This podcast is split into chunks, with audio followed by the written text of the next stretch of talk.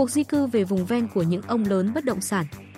Thị trường bất động sản liên tục đón những tín hiệu khởi sắc, theo đó, hàng loạt doanh nghiệp lớn đang tiếp tục có xu hướng mở rộng quỹ đất về vùng ven. Đơn cử như tại Ninh Thuận, mới đây công ty cổ phần tập đoàn Hà Đô đề xuất thực hiện đầu tư hai cụm công nghiệp Phước Nam 1 và Phước Nam 2 gần khu công nghiệp Cà Ná. Mỗi cụm đều có quy mô 50 ha. Gom quỹ đất Cũng ngay trong đầu tháng 1, Kim Oanh Group thâu tóm thành công dự án đầu tư xây dựng một thế giới, còn gọi là dự án Hòa Lân, tại thành phố Thuận An, Bình Dương.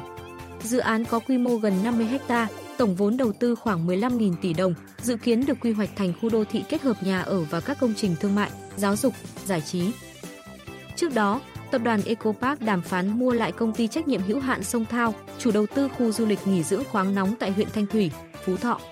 Tại phía Nam, tập đoàn này cũng đang đề xuất với tỉnh Đồng Nai về việc đầu tư dự án khu đô thị sinh thái Nhân Trạch, tổng diện tích khoảng 3.800 ha.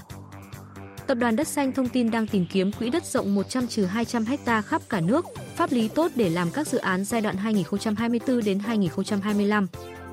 Các chuyên gia nhận định, sở dĩ thị trường vùng ven tiếp tục chiếm vị thế chủ lực về nguồn cung vì quỹ đất sạch tại Hà Nội, thành phố Hồ Chí Minh ngày càng khan hiếm.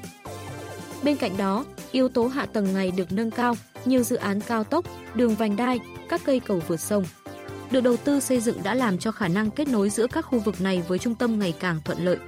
Các điều kiện trên thúc đẩy mạnh mẽ hơn về xu hướng này. Những bài học thành bại Nhìn về toàn cảnh thị trường, thực tế cuộc đua mở rộng quỹ đất ra vùng ven tăng tốc ngày càng mạnh mẽ, từ mức phổ biến nhất là các công ty chi hàng nghìn tỷ đồng gom đất vùng xa. Đến nay có trường hợp doanh nghiệp dành tỷ đô la Mỹ để thâu tóm quỹ đất, bùng nổ nhất là giai đoạn 2020 đến 2021. Một trong những tên tuổi hàng đầu, tích cực nhất trong cuộc đua rót tiền về các tỉnh phụ cận thành phố. Hồ Chí Minh có thể kể đến là Novaland. Đơn vị này hiện sở hữu 3 dự án trọng điểm là Aqua City tại Đồng Nai, gần 1.000 ha, Nova World Ho Cham tại Bà Rịa Vũng Tàu, khoảng 100 ha và Nova World Phan Thiết tại Bình Thuận, 986 ha. Hay Phú Đông Group, với loạt dự án căn hộ trên địa bàn tỉnh Bình Dương như Him Lam Phú Đông, Phú Đông Premier, Phú Đông Sky Garden, đều mang lại kết quả kinh doanh khá ấn tượng Song bên cạnh các dự án thành công, không ít doanh nghiệp đổ về vùng ven nhưng gặp cảnh tiến thoái lưỡng nan, không thành công như mong đợi.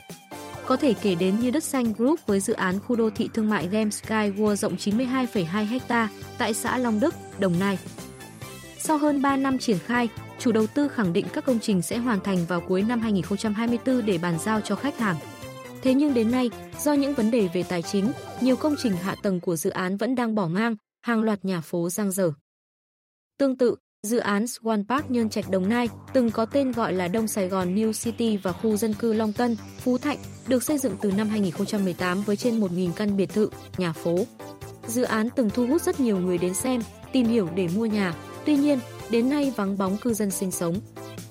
Chỉ một vài ví dụ cho thấy nếu không có chiến lược phát triển đúng hướng, các doanh nghiệp bất động sản hoàn toàn có thể đi lại vết xe đổ đã xảy ra ở khu vực trung tâm khi giạt về vùng ven. Theo nghiên cứu của Hội môi giới bất động sản Việt Nam VAS, trong dài hạn, hướng dịch chuyển từ các khu vực nội đô sang vùng ven tiếp tục rõ nét hơn. Với giá bán tốt hơn, sản phẩm đa dạng kèm không gian sinh hoạt và tiện ích đa dạng dành cho cư dân, bất động sản ở những khu vực này cũng nằm trong xu hướng tăng trưởng giá. Còn theo tiến sĩ Lê Bá Trí Nhân, chuyên gia kinh tế, chuyển dịch từ nội đô ra vùng ven là điều bắt buộc nếu muốn giảm giá nhà và giải pháp tối ưu nhất là nhanh chóng giải quyết bài toán về kết nối hạ tầng.